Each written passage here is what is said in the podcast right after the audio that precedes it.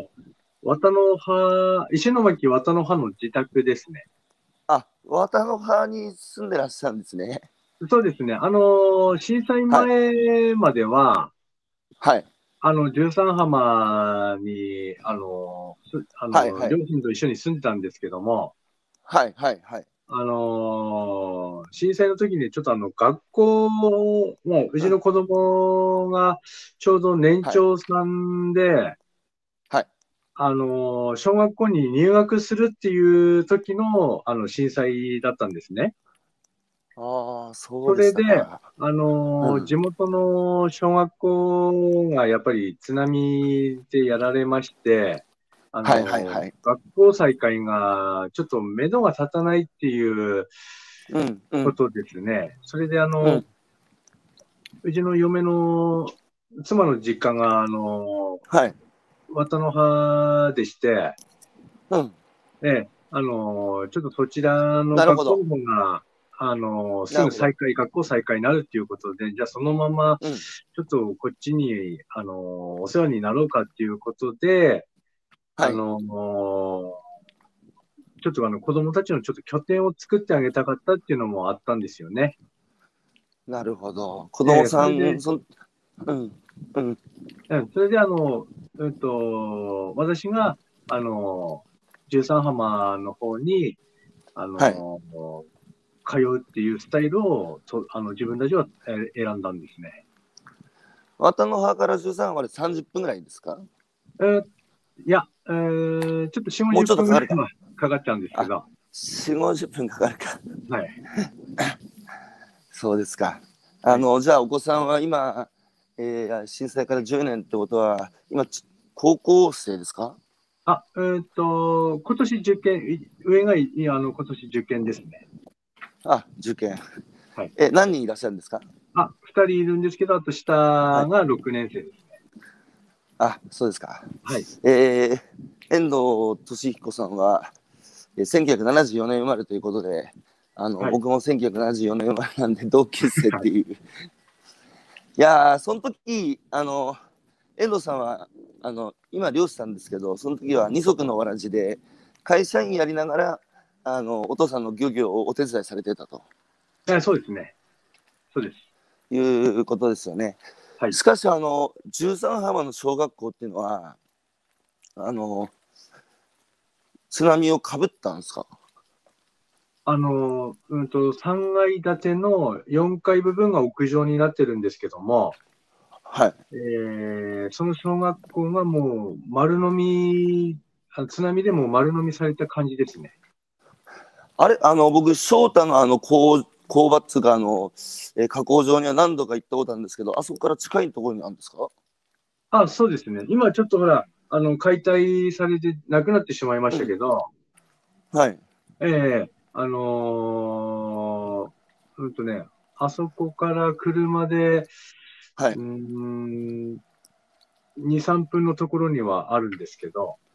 そ結構割とじゃあ低いところにあったんですね、小学校。うん、そうですね。そんあのー海抜的には、あのーはそんなに、なんだ、あのーちょっと高台にあったとか、そういった感じではないんですね。あ、俊彦さんもそこの小学校出身ですか？まあ、そうです。はい。あの、何クラスありました？俊彦さんが小学校の時は。ああ、あの、一クラス、えっ、と、25人から30人程度の、あの、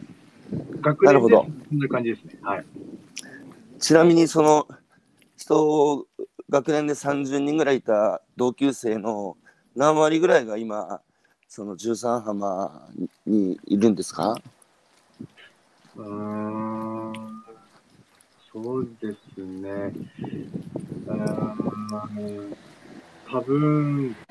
うん。10まあ、10人程度かな。10人もいないとは思いますね。うんうん。なるほど。はい、ということで改めまして、えー今日は2021年のえー9月19日ですかね。はい。19日日曜日。はい、今朝のゲストは宮城県石巻市、えー、13浜で、えー漁業漁業を営んでいらっしゃる、えー遠藤俊彦さんお招きしてお話を伺っております。えー、俊彦さん、あの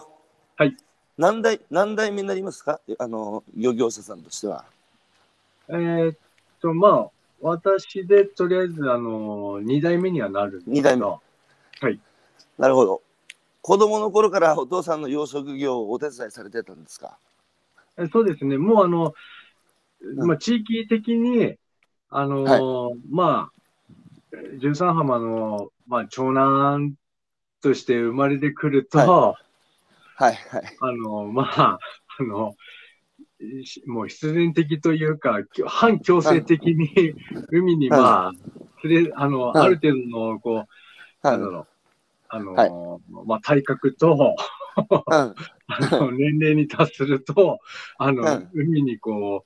う、うん、まあ、連れ出されるような格好、スタイルですね。まあ、それに対して自分たちも、あの、なんだろう、年上のあの先輩たちの姿を見てるので、はい。あの、まあ、それが、この地域っていうか、まあ、当たり前なんだなっていうようなあ感じでは生きてきましたね。他の地域まだ子供の頃知らないからね。そう、そうなんですよ。はい。みんみんなこんなもんなんだと思って。だけどさ、あの、同級生のうち漁師の息子って何人いました？あーまあ、あのーなんだろう、あのーもう専業で、あの、漁業っていう、はい。うん。やってるっていう、営んでるっていうところも、うん。まあ、うーん。はいそうですね、あの、どれぐらいだったろう。うーん、まあ、半分、半分ぐら結構いいね。結構いますね。そう。それで、あのーなんだろう、あのーウニとか、アワビの漁にしか出ない家も、まあ、中にはあったので、はいええはいはいはいはい。うん。あのーそうですね、その、なもんで、なんて言えばいいんでしょう。あのー例えば、ウニ漁、アワビ漁っていうのは、あの、曜日とか、その、平日、休日、うあの、休みの日関係なく、うん。あのーこう、料金になると出漁しなくちゃいけないので、はいはいはいそうなると男子の、あの、クラスの男子の半分以上がいなくなるっていう現象が起きるんですね。そうなるとクラブ活動どころじゃ、クラブ活動そうどころじゃ、授業もできなくなるので、もう、あの、あもうその日は午前中半分、こう、自主的な感じなんですよね。ーマジか、すげえ学校だな。そうです。で、あの、私、自分たちの時あの、学校給食もなかったもんですから、はい。はいはい。ええ。で、あのーうん。なんだろう、先生がこう、アワビ漁とかウニ漁に、で、あの、いなくな、男子がいなくなると、まあ、明日、じゃあ、あの、取れたら持ってこいよっていう話で、先生のおかずが必然的に、あの、ウニとかアワビになるわけですよ。すごいな。えー、ええあの、小学校、中学校の時代はそうでしたね。じゃあもう小学校の時からあのお父さんの船に乗ってあの、はいお手お手伝いされてたんですね。でそうですね。はい。じゃあゆくゆく自分もやっぱこれ継がないといけないんだなっていう気持ちでは子供の頃からいたんですか？うん、そう、うん、なんか漠然とはしてたんですけど、あ、自分もこう、大きくなれば、あのーまあ、うん船に乗って海に出なくちゃいけないんだなっていう、うんはいなんだろう、もう、はいですね、そういった、なんかもう最初からちょっとレールを引かれてるような感じの雰囲気はありましたね。でもそれに反発して継がない人も中にはいるわけですよね。中にはつうか、そういう人が多いからね後継者が今いなくなってるってことだと思うんですけど、そうですね。はい。としこさんはでも俺はやっぱいつか継が継がないといけないんだろうなっていう感じだったんですね。うんですね。あの、うんまあ、うんあのー、社会人にはちょっとやらせてはもらいましたけど、うんあのー、まあ、どっかのタイミングで、あのー、うんえっと、まあ、会社員をやるのか、海をやるのか、どっかでは判断しなくてはいけないだろうなっていう気持ちはありましたね。なるほど。でもいきなり漁師にはななぜならなかったんですか？うそうですね。まあ自分にもちょっと興味あってやりたいものもありましたし、はいはいはい、あとは、あのー、うん、なんだろう。ちょっと世の中を、世の中を見たいっていうか、他の、なんだろう、うん、動きっていうんですかね、ちょっとそれも見たかったっていうのはありますね。うん。うん、なるほど。はい。はい、それで、えー、まあ、いわば半、えー、半業、半サラリーマンっていうことに二足のわらじを入ってきてて、はい、で完全に漁業で、あのー、一本でやっていくっていうふうに、えー、始められたのは、確か3年ぐらい前ですかね。はい。はい。それはなんかきっかけあったんですか？よし、もう漁師だけでやってるかっていうふうに決めた。うん、まあ、あと震災がちょっと、まあ、それが一番大きかったとは思うんですけど、うん。あのー、なんでしょう。あのー、震災起きてから自分たちの地域っていうのは、はい、あのー、もうすぐにこう、なんでしょう、あのーうん、漁師に携わってた、はい、周りのに、あのー、人たちっていうか、あのーうん、もうすぐにこう、海に出る、あのはい、駆け引きというか、もう段取りを始まったんですよね。もう、うん、周りがもう、あの前向きだったっていうんですかね。はいはいはい。で、でその、うん、まあ中に入って自分も、うん、まあ、微力ながら、あの、うん、いろいろ、まあ手伝ってはきたんですけども、はい。はい、まあそうやってるうちに、あの、うん、まあ仲間意識が、まあさらにまた強くなったというのと、ああ、なるほど。あの、まあ、親父のうちの親父の年齢も考えると、うん、まあ、そろそろちょっと一人で海に出させるのは、あの、辛くなってきたのかなっていうのと、あ、一人っていうか、あの、まるっきりもう全部、あの、はい。自分が一部だけを手伝って、あの、うん、うん。うん。あの、他の、また一部のものを親父にちょっと任せるような感じになるんですけど、はい、ちょっとそれも厳しくなってきたのかなっていうのもありましたね。はい。お父様今おいくつでいらっしゃるんですか？あ、は 73? あ、あ、5か。若い。75? はい。75。じゃあ、お父さんいくつの時の息子さんだそうだと75。これ20。27か。うん、その頃ですかね。あ、そうですか、うち。うちの親父は5年前に79で、あの、くたばったので、ああの、割と僕遅くに持たれたんですけど、そしたら東日本大震災もしなかったら、はい、ひょっとしたらとし子さんはまだサラリーマンやりながら漁業のお手伝いしてたかもしれない感じですか？うんですね、うん、なんかその辺は自分でもでもまあ、はっきりはしないんですけども、まあまあ、うん、うん、まあ可能性としては、なきにしもあらずでしたね。はい。まあだからあれですよね、震災から十三浜が立ち上がって復興していく過程の中で、あの、周りの人たちとの、まあその関わりっていうか、こう、つながりも強化のものになって、あの、はい、行く中で自分も、じゃあ、漁業だけでなんとかやってみるかなっていう気持ちに少しずつなっていったんですかね。うん、ですね。まあまあ、うん、うん、まあそれが本当に、ちょっと震災が、あの、うん、えー、まあ、後押しされたじゃないですけども、うんうん、まあ、うん、あの、海にちょっと頑張ろうっていう気持ちになったのは、うん、まあ、間違いないかもしれないですね。どうですか？あの、もう東日本大震災から10年って世間は、えー、まあ、節目のように今年の3月11日にあの、まあ、一区切りだみたいな雰囲気になっちゃってましたけど、はい、でもね被災被災されたあの皆さんからすると、ね、区切りもなんもなくてこのまま一生ねね大大切な人亡くされた方もいるわけだし、はい、一生続くことじゃないですか。ね年年彦さんにとってあの311っていうのはどう何でした？今こうやってねまだまだあの、えー、年子さんにとっては別に区切れるものじゃないと思うんですけどどんなふうに振り返ります、どんなふうに振り返りますか？うん、そうですね。きあのー、本当に、あのー、あのー、当時、と当日に、あのうん、こう、やっぱりあの時ね、あの、ひじき漁が解禁になるなった時でして、で、その、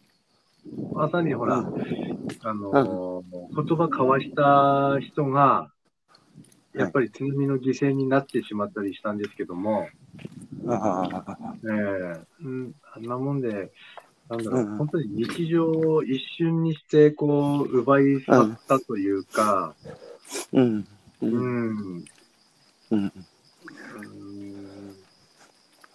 としこさん、あの時はどこ行ったんですか、あの瞬間は。まあ、あの、地元の、あの、まあ、大座市の港にいたんですけども、それこそひじき漁終わって、あの、水揚げして、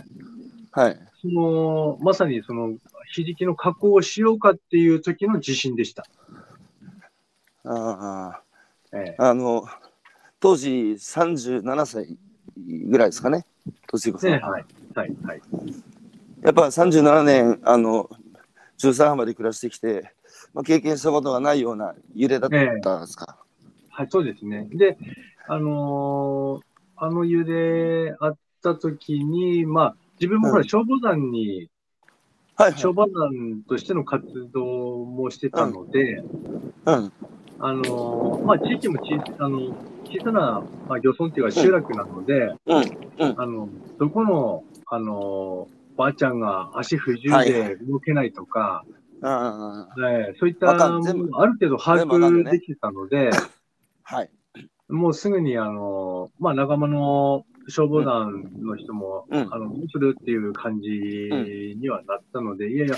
みんなとりあえず高台に上が上げて、あの、うん、その足不自由なばあちゃんだったり、あの、なんだろう、一人でちょっと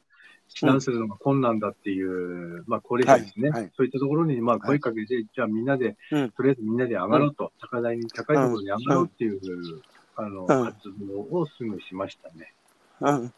はい、13浜は大体どれぐらいのこう規模の集落なんですか？な何個ぐらいあるんですか全部で？うんと当時で31個ですかね。31個。はい、じゃあ31個えー、どこにおばあちゃんが一人で住んでいて、そこのおばあちゃんはちょっと足腰弱いとか、みんな大体理解して、分かって、把握されてるんですね。はい、はい。それで、あの、敏彦さんのご自宅は、あの、まあ、津波の被害に遭われた。いや、うちは、あのー、先祖があの明治の大津波を経験してまして、その時にもうあの高台に上がったんですね。えー、で、その、あ、あのー、跡地に、あのー、わかめの加工場をそうですか。置いたりしたので、うん、やっぱりその加工場はさすがにダメでしたけど。しかし、一回上がってもみんなだんだんやっぱり海に近い方が楽だっつうので、下がってそうですね、行くって話は聞くんですけど、はい、あの遠遠藤家は下がらなかったんですね。そう、宇治はそうですね。で、その跡地にあのわかめの加工場を、うん、あの作って、まあ、うん、あの人の住居としてはあの使ってなかったんですね。なるほど。それで一旦13浜で被災された方はあの仮設住宅でお住まいされて、はい、で今10年 ,10 年経ってどうですか？その地域社会っていうかコミュニティっていうか皆さん何割ぐらいがお戻りになってあのかつての13浜にどどんな感じで戻ったのかあるいは戻ってないのかあるいは新しく変わったのか変化っていうのは感じますか？その地域コミュニティの。あそれは感じます。あの、うん、まあほぼほぼもう出てる人が圧倒的に多い、うん、多くはない、うん、多いですね。それで、はい、まあ、神奈川の中でも、まあ、うち、大座市っていう集落なんですけど、もうそこが、あの、自分の前後のあの世代が、はい、まあ、比較的多く残ってる地域なので、うん、あもうそこ、まあ、今、十三浜の中でわかめとか昆布、うん、まあ、漁業に携わってる家が多いのが、もう、あのうちの浜になりましてね、うん、他の地域だと本当に、あのなんだろう、わかめやってる、わかめ昆布やってる人が、まあ、もう5人とか6人ともすぐ数えられるような感じになってしまったんですけど、まあ、こっち私とも、まだ、うんとまあ、20件ぐらいですかね、うん、は、あの、ワカメに携わってたりしてた人に、なるほど。携わってる人間がすごく、うんまあ、ちょっと多い時期にはなりましたね。じゃあ、震災期にあの13浜離れて、はいまあ、漁業も、まあ、それをきっかけに、ちょっとじゃあ、えー、一区切りつかやめるかって、漁業から離れた方も何人かいらっしゃるわけですね。うん、それは、おうん、あの、すごく多か多いですね。まあ、それも、あの、えっ、ー、と、高台、まあ、仮設は建ったんですけど、うん、仮設住宅は建ったんですけども、うん、そこからの、あのー戻りか。そう、高台線の住宅整備ですかね。あれが、あのー、本当にここ、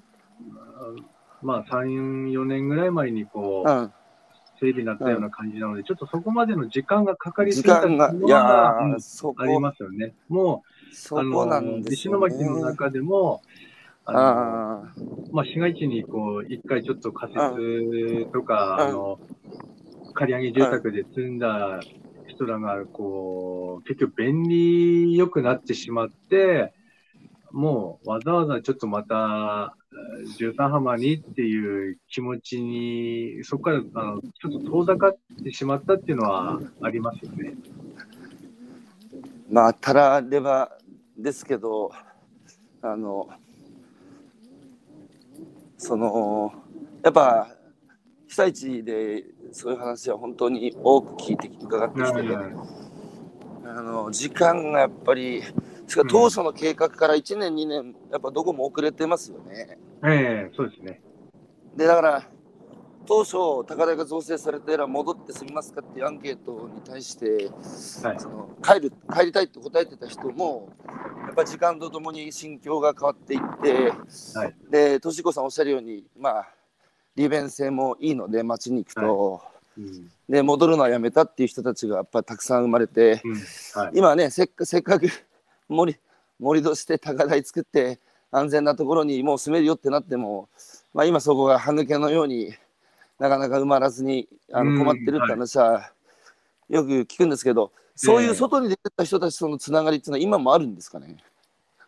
あーまあなんだろう。あの、まあ一部の人ですよね。ここに住んでる、はい、あの、あ、ここにこう、住居を構えたとか、拠点を置いたっていう、あの、話は、あの、聞いたり、まあ、あとは、あのー、まあ、たまに顔を合わせたりもするので、うん、なるほど。まあ、お互い元気にしてるかみたいな感じでは話すんですけど、うん、結局はそう、まあ、それ以上、まあ、なんだろうな、ああだこうだっていう、ちょっと、まあ、こっちの近況とかも話したりはするんですけど、うん、まあ、結局その程度な感じにはなってきましたよね。今、僕と同姓同名の高橋宏之さんから、はい、お遠藤さんだってコメント入りましたけど、あの、お知り合いですかね、僕と同じ感じで同姓同名の高橋宏之さんから、お遠藤さんだってコメント入ってるんで、多分お知り合いなのかな？これ農家の人ですよ、高橋宏之さん。わかります？あ、あのー、はい、あのー、うん、うんとね、あのー、宮城のあの、はい、えっ、ー、と、岩出山の方で、うん、あの、農業されてる方で、あの、うん、はい。あの、よっちゃん農場ってあの、あの、なんだろう。あの、タバスコみたいな、あの、作ってたり、あの、唐辛子作ってたり、あの、本当に、はい、はい、あの、惣菜とか、あの、お弁当作ったりもしてる方でして。月1回の朝一夕一ネットの仲間ですって。はいはい、そうです。これ、これは月一どこでこの朝一夕一やってるんですか？あの、仙台の、あのー、市民広場っていう、あの、ああ、えー、そうですか。広場あるんですけど、はい、そこで、はい。そのやってますその月月一の朝一、夕一っていうのは、いつやってるんですか？ちょっとね、そこが不定期なんですよね。はあの結局、公園使える日っていう感じでやってますので、なるほど。はい。これ、高橋宏樹さん、僕と漢字まで一緒の高橋宏樹さん、はい。あの、しょ招集、招集令状を出すから、今度朝のラジオ、高橋宏樹さん出てください。ああ、了解です。はい。あの、すごく、はい、あの、楽しい方なので、はい。はい。ちなみに、あ、の、せ、せ、せりの三浦さんとも、あの、つながってらっしゃるって聞いたんですが、やっぱそこでいろんな生産者と横のつながりができたんですか？そうですね。はい。うんうん。あの、や宮っぱり田さんと僕も朝一夕一ネットで一緒です。漁師さんがなかなかこう、農家と出会う機会ってそんなに今までなかったと思うんですけど遠藤さんはやっぱ積極的にこういう催事とか、はい。あのあるいはマルシェとかこういう朝市とかにお出になってるじゃないですかはい。そこでやっぱりいろんなあの漁師だけじゃなくて農家だとかはいあ。のあるいはそのお客さんと出会うことっつうのはやっぱとしこさんにとってはあの大事なことっつうかやっぱ大きなことですか？でそうですね。あのーやっぱりこう、自分の中でこう、世界が広がっていくあ感じもしますし、あとは、なんだろう、海の、うんこっちは海のものっていうか、海藻を作って、扱ってますけど、あうん。そこでこう山のものと海のものをこうコラボして何かできないかとか、なるほど。新しいものが何かこう生み出せないかとか、ちょっと今、はいその辺はいも思うものはありまして、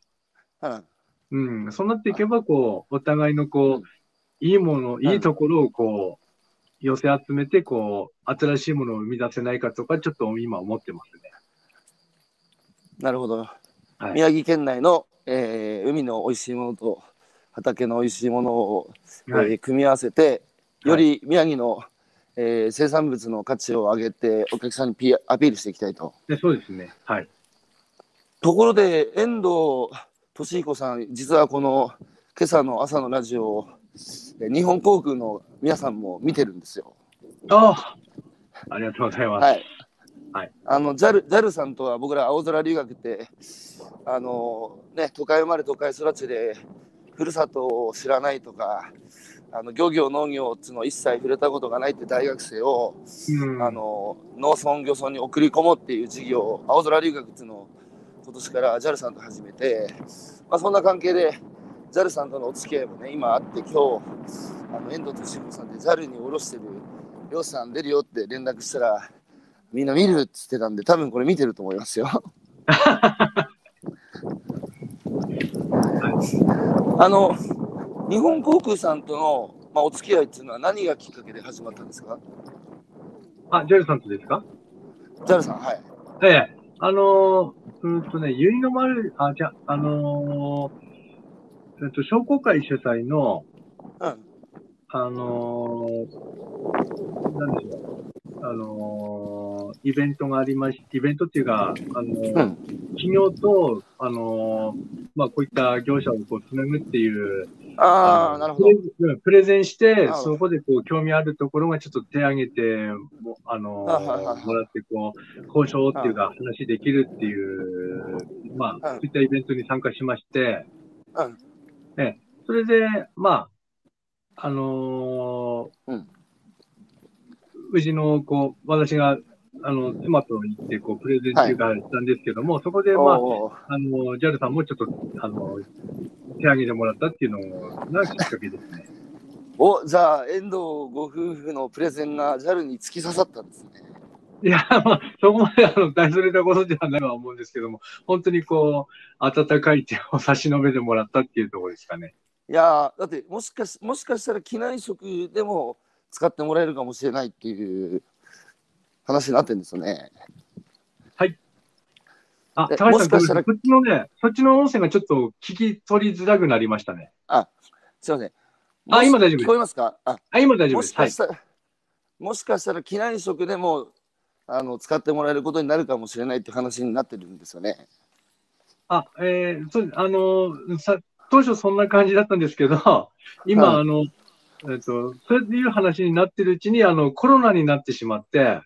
ああ、コロナね。飛行機がちょっと飛ばなくなってしまったっていう。なるほど。はい。そのままになってしまっている感じですかね。でも JAL の社員の中には、あの、江野さんに注文を直接してきて、あの食べたいって連絡してくる方もいらっしゃるんですか、はい、あ、はい。あの、それは、あの、ありがたい話で、あの、うん、そういった、あの、社員さんですかね、の、うん、あの、個人的な注文をいただいてますので、本当にその辺はありがたく 思ってます。それ、それわかめですか？えそうですね。わかめ昆布と、あの、なんか、いろいろこうセットあるんですけども、はい。いや、あの、十三浜のね、わかめは、僕も何度もあの食ってますけど、はい、やっぱわかわかめってさ、遠藤さん、ピンキリですよね。ああ、そうですね。はい。あ全く別物。ちなみに今、あの海洋学者の新井翔吾先生から質問が入ってるんですが、はい、わかめと昆布の養殖が終わった後の、はい、えー、初夏、まあ、早い夏から秋に、はい、その養殖施設を利用して、小規模にでも別の海藻の養殖を試みることは、えー、可能ですかというご質問が入ってるんですが、いかがですか？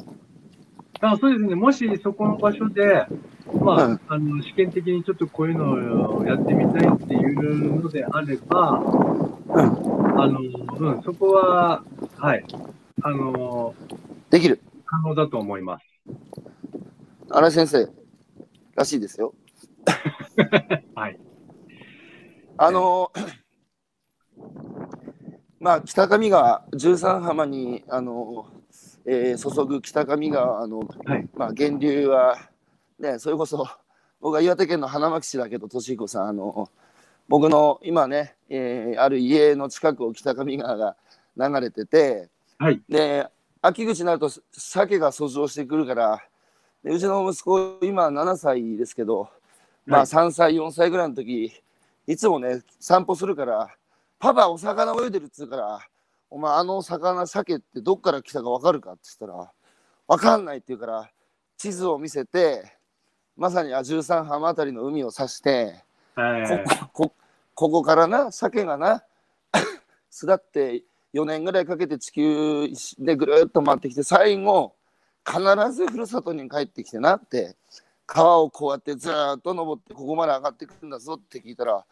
えーってびっくりしてましたけど、だから、としこさんの海と僕の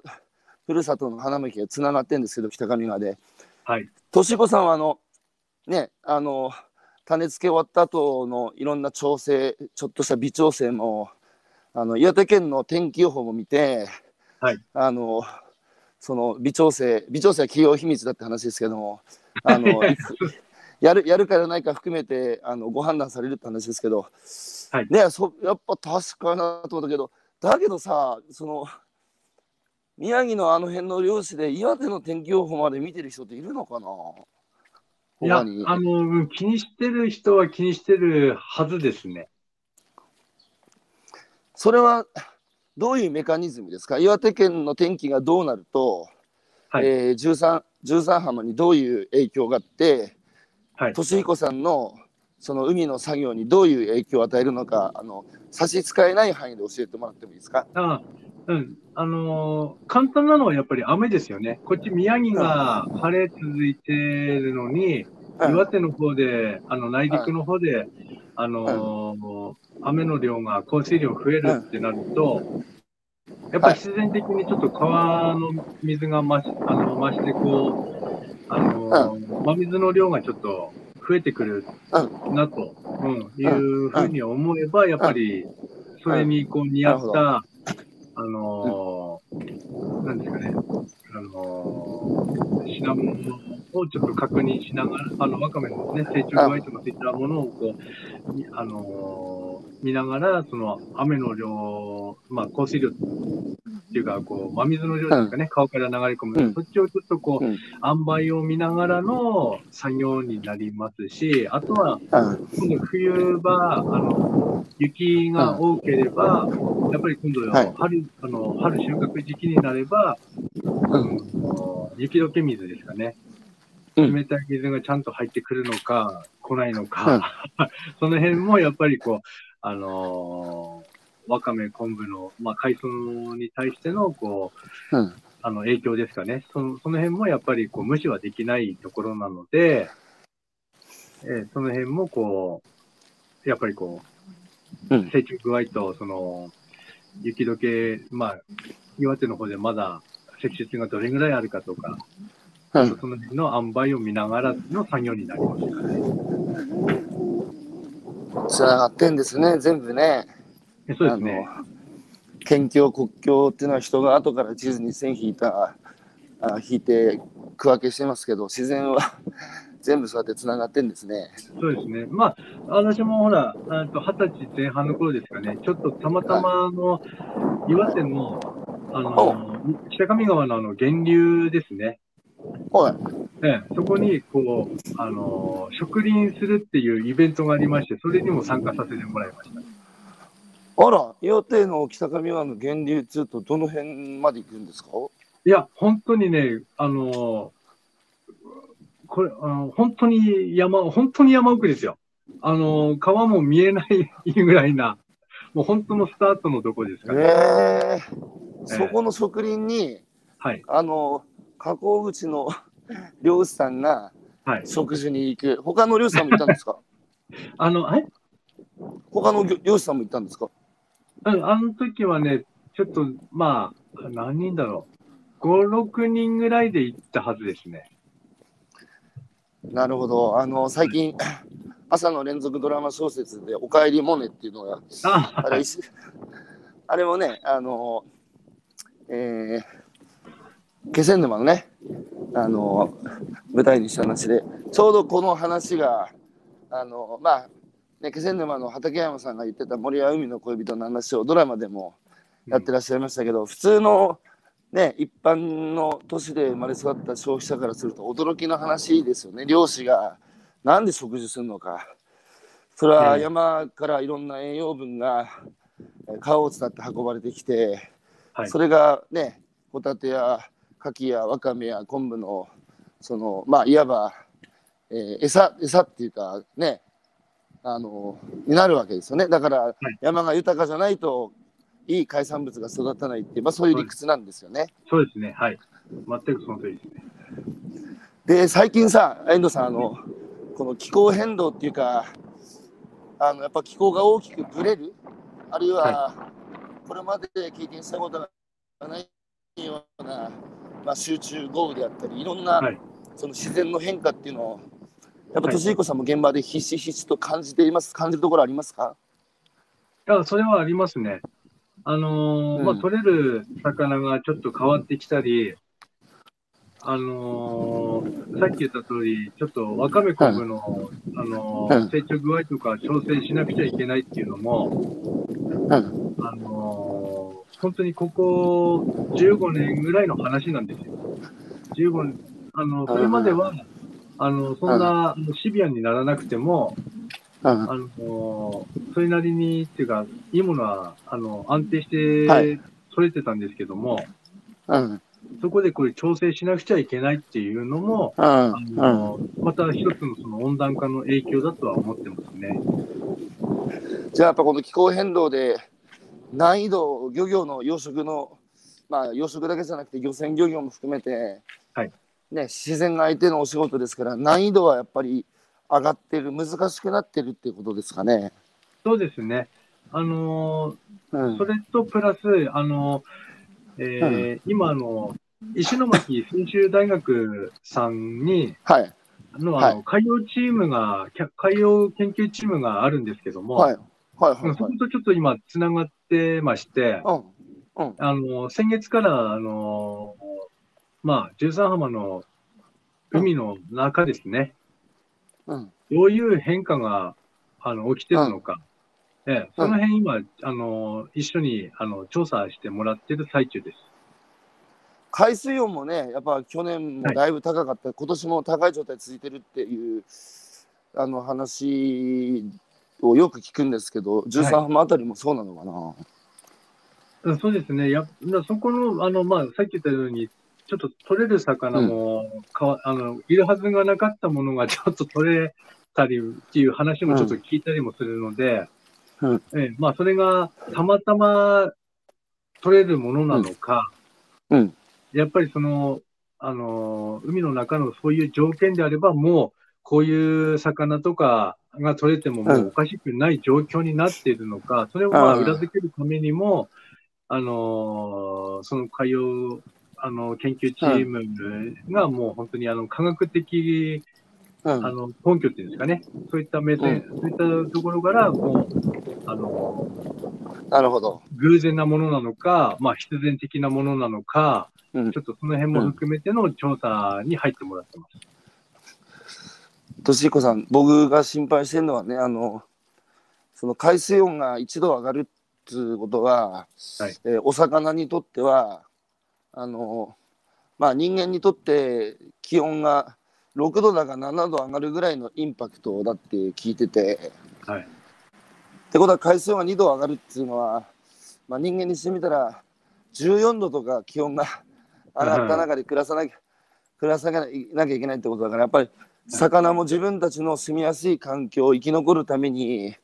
やっぱりその生息地域を変えてるわけじゃないですか。はい、で人間より体が小さい魚にまず影響が出てるので、うん、やがて人間もねまあ東日本大震災もそうでしたけどやっぱ自然の力であの低いところに住んでたところを飲み込んでみんな上に上がれって話で住む場所を変えるじゃないですか。えーはい、で今やっぱ集中豪雨でねあのやっぱその河川の氾濫するリスクの高いところに住んでる人たちが、まあ、佐賀県の武雄市とか、熊本もそうですけど、ここ数年何回もやられてて、うん、そうするとやっぱ住むとこ変えなきゃいけないって話になって、どんどんこのね、気候の変化、変動っていうのが、人に対する与える影響っていうのは大きくなっていくじゃないのかなと思ってるんですが、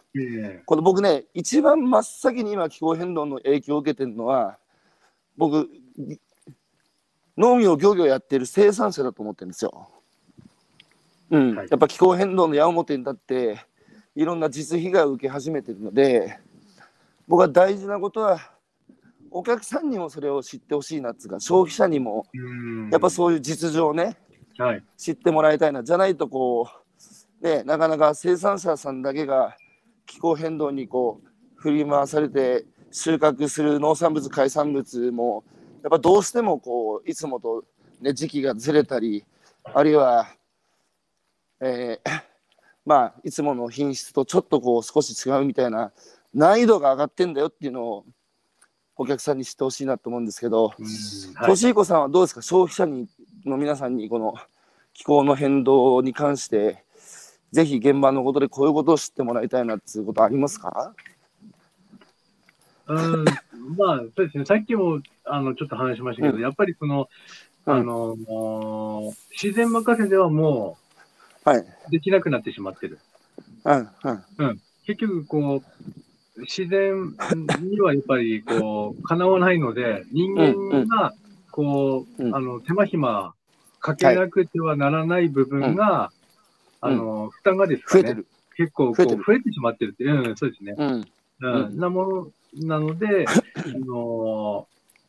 まあ、例えば、あのあ、これ美味しいわかめだねとかって食べてもらうのはすごく嬉しい、まあ、率直に嬉しいんですけど、でも、ここまで作るのに、どんだけ手間暇かけてる、あの、かけて作ってできたのかっていうのを、ちょっと、まあ、ちょっと、あの、考えて食べてもらえれば、またなおさら嬉しいですかね。なるほど。はい、じゃあ同じものを作るのにも手間かける手間暇がやっぱ増えてるので、うん。はい、本来であればその分ね少し値段に上乗せできると漁師さんは助かりますよね。まあ まあ単純にそうですね、えー、その分やっぱりあの燃料費かけて海に出たりもしてるので、うん、そうですよでもそれはその手間暇が消費者に伝わらないとなかなかなんで値上げするんだって、なんでたちょっと高くな高いんだっていう。まあでもね、本当ですよ、しょうがないんですよ。だって、それだけ手間暇増えてんだから。うん、えー、新井先さっきの新井先生から返事ありがとうございます。えー、陸前高田でも地下海水を使って、えー、筋青のりを陸上養殖しているえー、シーベジタブルでは夏に成長する海藻の養殖試験をしてます。まあだから海が随分変わってきてるので陸上養殖の可能性を探り始めてる地域がねちらほら聞こえてきますが、うん、この新井先生ってあの海底湧水の研究してる人で、えー、えー、あの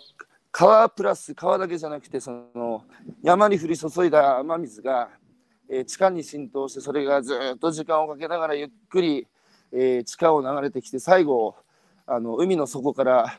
湧水湧き水になって湧き上がってくるっていうそこの海が豊かなんだっていう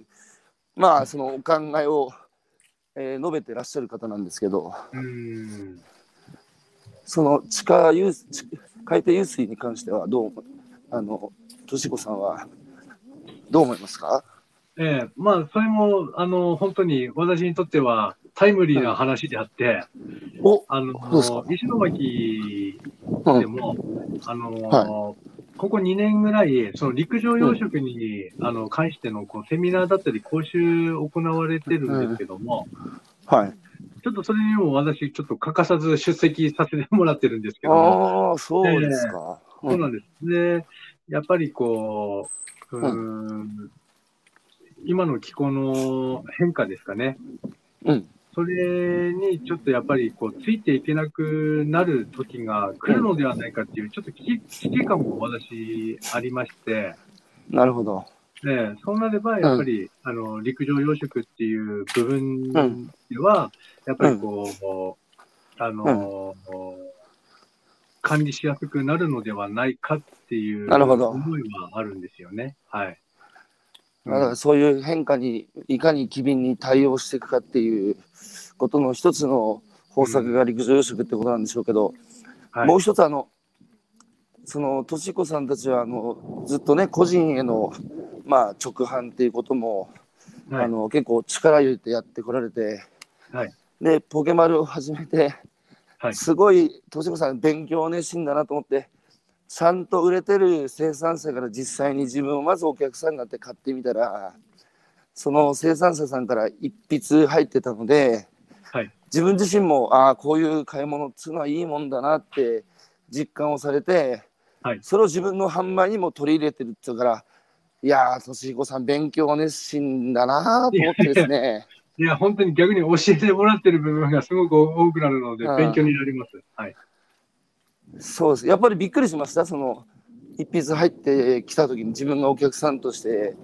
あの、ポケマル使って、実際何何買ったんですか？あやっぱりその、生産者から、あの、うん、直接買えるっていうのはすごく魅力はある、はい、ありますけども、はい、はい、そこでやっぱりこう、あのまあ、一言でもいいので、相手の気持ちっていうのかな、あの、あまあ、まあ、買ってもらって、まあ、ありがとうございますっていう、こう、一言あっただけども、はい、あの、またさらにこう、生産者の、あの、価値っていうんですかね、その、作り手のちょっと気持ちっていうんですかね。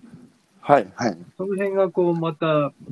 あの、うん、見えてきて、その、また品物に対しての価値っていうんですかね、その、うん、あの、こう、気持ちが、はい、あの、こもってるっていうんですかね。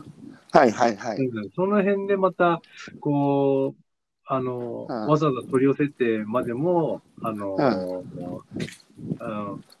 食べた時の、その、なんです味までも変わちょっと変わってくるような感じがして、もうすごくこう、あのなんだろう、作り手の気持ちっていうんですかね。うん。伝わってきて、本当にあったかい商品だなって感じましたね。なるほど。まずお客さんの前に立って、あの、普通にね、スーパーとかで買い物をした時と違うなとかって直接生産者さんの思いを、まあ、知って、はい、で、こだわりのポイントもよく理解して、うん、直接届いて開けて食べると、やっぱその、あの価値が変わる食べるっていう行為の価値が変わってくる。でそれを今度は作る側になった時にねお客さんの気持ちはよく分かってますからじゃあ自分は何をやればいいんだっていうのがよく分かるっていうことですよね。そうですね、はい、作り手からするとお客さんの顔が見えるっていうのはやっぱり顔が見えないとなんかこなし仕事っていうかただの重労働みたいなね、はい、あのことに感じていたのがお客さんの顔が見えた途端に自分たちはそのこのこの人の体を作るっていうか健康を作るっていうか全然こう自分の取ってきた海産物の意味合いがやっぱ変わるもんですか、うん、そうですね。あのまああのイベント出店、まあ、うちもあのしますやっぱりこのお客さん、あのまあ、対面販売あのしてると、やっぱりお客さんのあの感想がもうダイレクトに、はいはい、聞こえてきますので、本当にこうして食べたら美味しかった、あのこうやった方がいいよって逆にこうレシピを教えられたりしますので、あのそういったやりとりがすごく本当に、あの楽しいですし、やっぱり美味しいって言われたときには、やっぱり、あの次もやっぱり頑張ろうっていう励みにもすごくなりますので、うん、そういった面でも、あの、なんでしょう。なるほど。うん。また、次にっていう、あの、なんでしょうな。えー、うん、もう次作るときは、もうこれ以上のものを作らないとダメだっていうか、うん、もう、下手なものは作れないぞっていう、あの、あの自分の中ではいいプレッシャーにはなってるんですよ、ね。うん。やっぱり顔が見える関係に生産者と消費者がつながると、まあ、お互いなんつうかよろ喜びの交換というか、ええ。ー、あのね喜びの交換をしているような単純に今までの消費っていうのは、ね、取引が成立した途端に切れちゃうっていうか、うんはい、だけど顔が見えると切れないっていうかまたねあのごちそうさまって言ってとしこさんもね励みになって来年もまた頑張って今年より美味しいわかめ作ろうと思いますなんて言われたらまた来年も買おうかなっていう気持ちになるし。あ、はい、やっぱそうやってこうリピートされる方もそれにいらっしゃいますか？そうですね、ちょっとうちの今のあの、うん、お客様見てると、もう8割、9割がリピートさんなので、8割、9割リピートってすごいですね。はい、その辺は本当に、あのー、ありがたく思ってます。ちょっとコツは何ですか？そのリピートお客さん増やそうとして頑張ってるけどなかなか増えないっていう生産者さんも結構いるんですけど、なはい、どうすればそんなにリピート客増えるんですか？うん、いや、まあ、と 特別本当に何かしてるとか、例えば過剰なサービスしてるとかっていうのではないんですけども、はいうん、やっぱり本当に、なんだろう、単純にほあの今話したことですよね、本当に、なんだろう、今年のあの出来高、質をこう落としたくないっていう、うん、その気持ちだけですかね。だから作ってるものにも、ね、13浜っていうともうブランドですけど、そのブランドの上にあぐらかかずに自分は少しでもね常にいいものを作ろうっていう、まあ、努力と研究と手間暇を惜しまないっていうことがまあ一つとあとはやっぱりこの俊彦さんのお人柄っていうかすごいやっぱ誠実にね来てくれたお客さんに多分こう向き合ってね普通の亮さんって面倒くさがり屋の人が多い 多いじゃないですか。だけど、ね、いちいち一人一人の客になんか構ってられるかっつう感じの人多いですけど、としこさんは多分、誠実に一人一人のお客さんに向き合う努力をやっぱされてんじゃないですか？うんいやまあ、それは まあまあ、どうかわかんないですけども、やっぱりあの、お客さんの反応っていうか、そういったあの、うん、感想を聞くっていうのは、まずほら、うん、あの作り手としてはやっぱり勉強にはなりますよね。あ、こういったものをあのお客さん求めてるんだとか、あ、はいはい、こういったの食感の感じがあのいいんだなとか、うんうん。え。ー、だそしたら、じゃあ次あの、こういった作り方すれば、あのー、はい、もっとほら、あの、うん、好みの、お客様が求めてるような好みのものを仕上げられるんじゃないかっていうことはすごく思いますよね。お客さんとのやり取りの中で気をつけてることありますか？その、うん、まあ、そのココミュニケーションというか、お客さんとの、まあ、発送完了連絡だとか、はい、あるいはおいおいしかったです、わかめってコミュニティへ投稿される方もいらっしゃると思いますけど、はい、そのやり取りで、としこさんが大事にされてることっていうか、あの気気使ってることっていうか、注意してることっていうのは何かポイントあるんですか？ああ、だから美味しいっていうあの評価、あのすごく集中した、集中するっていうか、そういったあの声がすごく多いなっていう時の、あの、じゃあその時の、あの、わかめだったり昆布だったりっていう出来高は、どういうものだったかっていうのを、やっぱり、あの、自分にこう、しっかりこう記憶させるというか、覚えておいて、あの、次の、なるほど。料金の時には、じゃあ、あの、前、美味しく、すごく美味しいっていう、あの、評価いただいた、あの、感じに、また近づけるか、もしくはそれ以上のものを作れるのかっていうものは、すごく、あの、気にしてるところですかね。こういう政治になるといいですね。いや、だってもう、本当に、だって本当に、としこさんは、ね、お客さんが何を望んでるのかどういうものがその好みなのかっつうのをちゃんと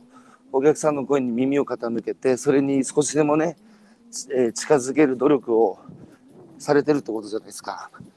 えー、まあまあでそうすればやっぱりこうあのーうん、またね美味しいって言ってもらえればこっちも嬉しいしって頑張れる、うん、あのー、まあ源になるしっていう感じはいはい。はい、はい。やっぱりそれは遠藤利彦さんにとってねもちろん報酬っていうか海産物を販売することで得られる報酬もあの大事なことだしやりがいにつながるんでしょうけど何よりやっぱり自分が手塩にかけて育てて、今年はいいのできたっていうのでそれを食べた人から実際にいや抜群で去年より美味しいですねって言われるその声っていうのは何にも代え難い喜びですよね、はい、生産者としての。はい、本当にそうですね。はい。その言葉でも全部がこう、クローンがこう、うん、あの、うん、報われるというか、本当にそんな気持ちですね。うんえー、またコメントが、えー、入ってます。えー、矢島哲夫さん、えー、穏やかな語り口から遠藤さんの人間性と生産物に対する真摯な気持ちが伝わりました。えー、共に宮城県を盛り上げていきましょう。この矢島さんはね、丸森町の、丸森町の方ですね。なるほど、はい。えー、北、えー、北畑さん、リピート率が8割、打ち上げ花火的なことでは達成できない日々の対応の積み重ねですね。美味しい13浜のわかめが食べたくなりました。えー、皆さん、遠藤さんはポケマルに出品されてるので、ぜひこの遠遠藤俊彦で検索をされるとですね、今もいろいろ販売中ですね。そうですね。はい。えー、斉藤さん、えー、現場からの発信の大切さは福祉の世界も一緒ですと。うん、えー、かつて、えー、ひろゆきさんのそばをすすりながら話したことを思い出しておりますと。遠藤さんの、えー、言葉と笑顔がしみしみ入れますと。遠藤さん、やっぱりさ、あの、ななんつうか、本当、お人柄がさ、すごい出てますよね、顔に。ああ、ありがとうございます。なんか本当に穏やかで紳士で、なんか荒くれ者っていうイメージ、漁師は荒くれ者だっていうイメージが、ね、ある人いると思いますけど、漁師さんって言ってもね、ひと一言でくくれないやつがいろいろいますから、こういう遠藤利彦さんのような、まさに穏やかなね、あの海のようなあの広い心でえー、お客さんの声に静かに耳を傾けながら美味しい海産物を育む海みたいなあの俊彦さんでしたがぜひちょっと僕これまでね俊彦さんとまだご縁なかったんですけどこうやってご縁いただいたので、はい、次13浜の付近にもし行くことがあったらですね次はぜひ俊彦さんの現場にちょっとお邪魔させていただきたいなと。ああぜひその時ははいうん、よろしくお願いします。はい、思いますので、その時までどうぞ、あの、ご健勝で、はい、あの、お過ごされてください。はい、ありがとうございます。はい、はい、ということで、今日、高橋宏之さん、前半ね、コメントいただきましたが、ちょっと、あの、俊彦さんの方から高橋宏之さんに、僕が声かけてたっていうのを伝えてもらっていいですか、ああ、大丈夫です。わかりました。はい。はい。はい。ということで、えー今朝のゲストは、宮城県石巻市13浜で、えー漁業なさっている遠藤敏子さん、えーお招きしてお話を伺ってきました。